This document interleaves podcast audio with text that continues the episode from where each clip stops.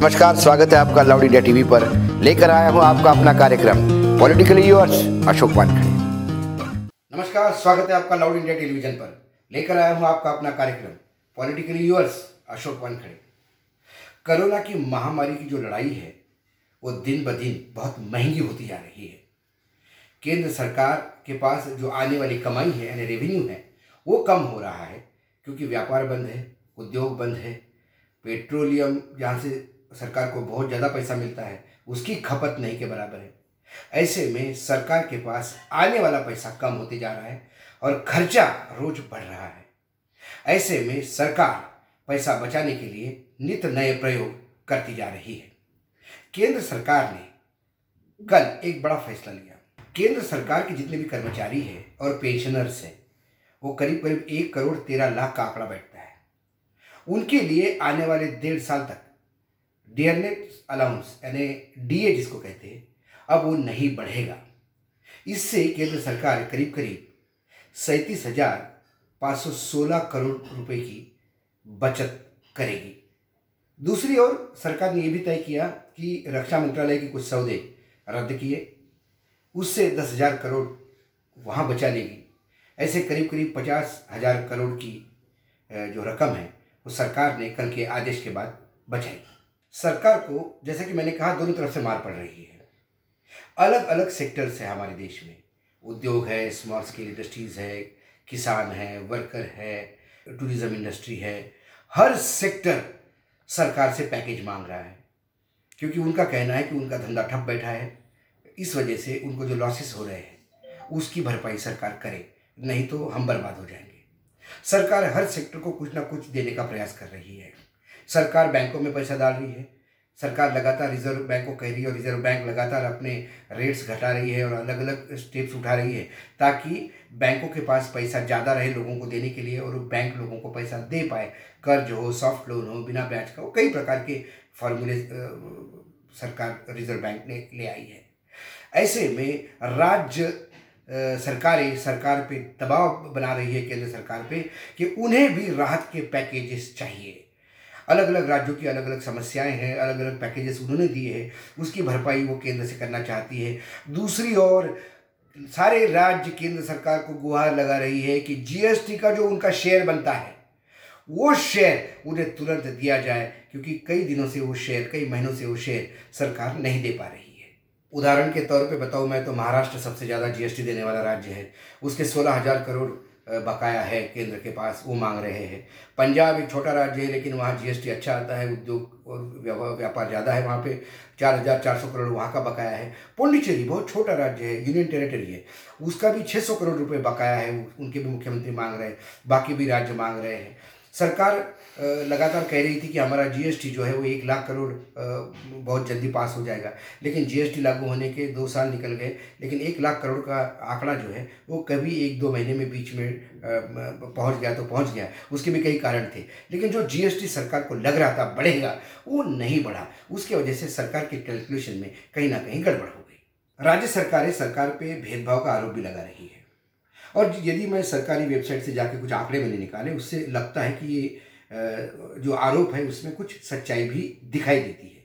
For मैं एक उदाहरण के तौर पे मैं तीन चार राज्यों का यदि मैं ब्यौरा आपको दूँ तो उत्तर प्रदेश केंद्र को हर महीने ऑन एन एवरेज एक महीने के अभी तक जो दिया है, वो पैंसठ हज़ार दो सौ इक्यासी करोड़ रुपए जीएसटी में देता है। उसके एवज में उनको जो दिया है केंद्र ने वो आठ हज़ार दो सौ पचपन पॉइंट नाइनटीन करोड़ है। कर्नाटक तिरासी हज़ार चार सौ आठ करोड़ जमा करता है।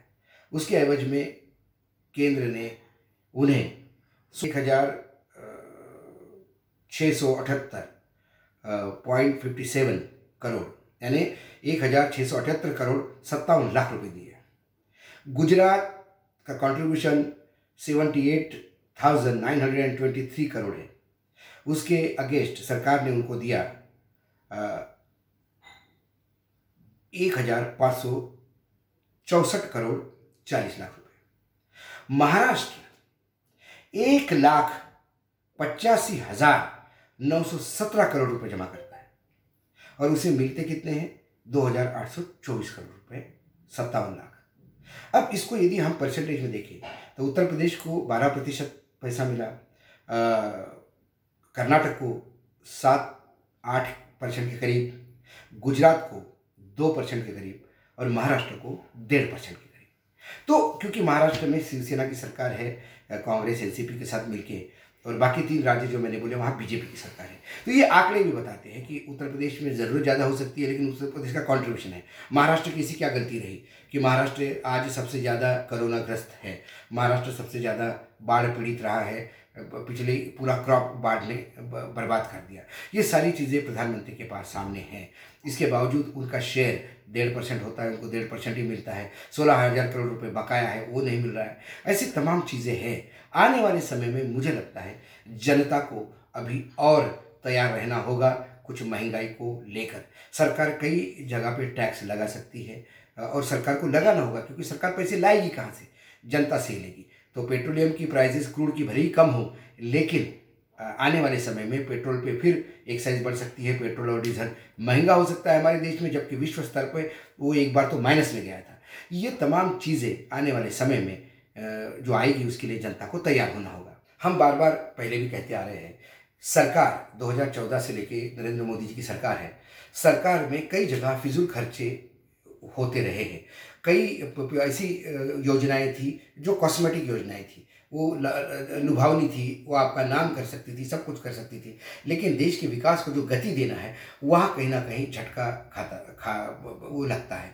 जो स्टिमुलेटिव पैकेजेस होते हैं इकोनॉमी के लिए, उसमें नहीं के बराबर थे। एग्रीकल्चर में बार बार एम डिक्लेयर होती है मिनिमम सपोर्ट प्राइस लेकिन उस प्राइस पर सरकार कभी खरीदने की स्थिति में नहीं होती क्योंकि सरकार के पास पैसा नहीं होता। ये तमाम बातें हैं।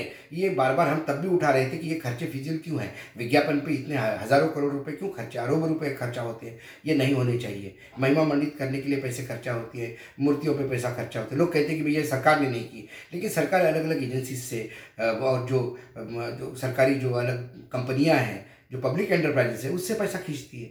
तो ये तमाम चीज़ें कहीं ना कहीं दिखाई देता है कि सरकार का व्यय बहुत ही अनप्रोडक्टिव रहा है पिछले कुछ दिनों में। कोरोना ने एक नया एक दर्शन भी दिया है सरकार को। सरकार को आने वाले समय में अपना पैसा बहुत संभाल के खर्चा करना होगा। सरकार को ये भी देखना होगा कि पॉपुलरिस्टिक मेजर पे पैसा खर्चने, खर्चा करने के बजाय कुछ ऐसा स्टिमुलेटिव पैकेज पे पैसा खर्चा करें, जिस, जिसमें वाकई देश का विकास हो, जिसके लिए नरेंद्र मोदी को लोग सत्ता में लाए थे।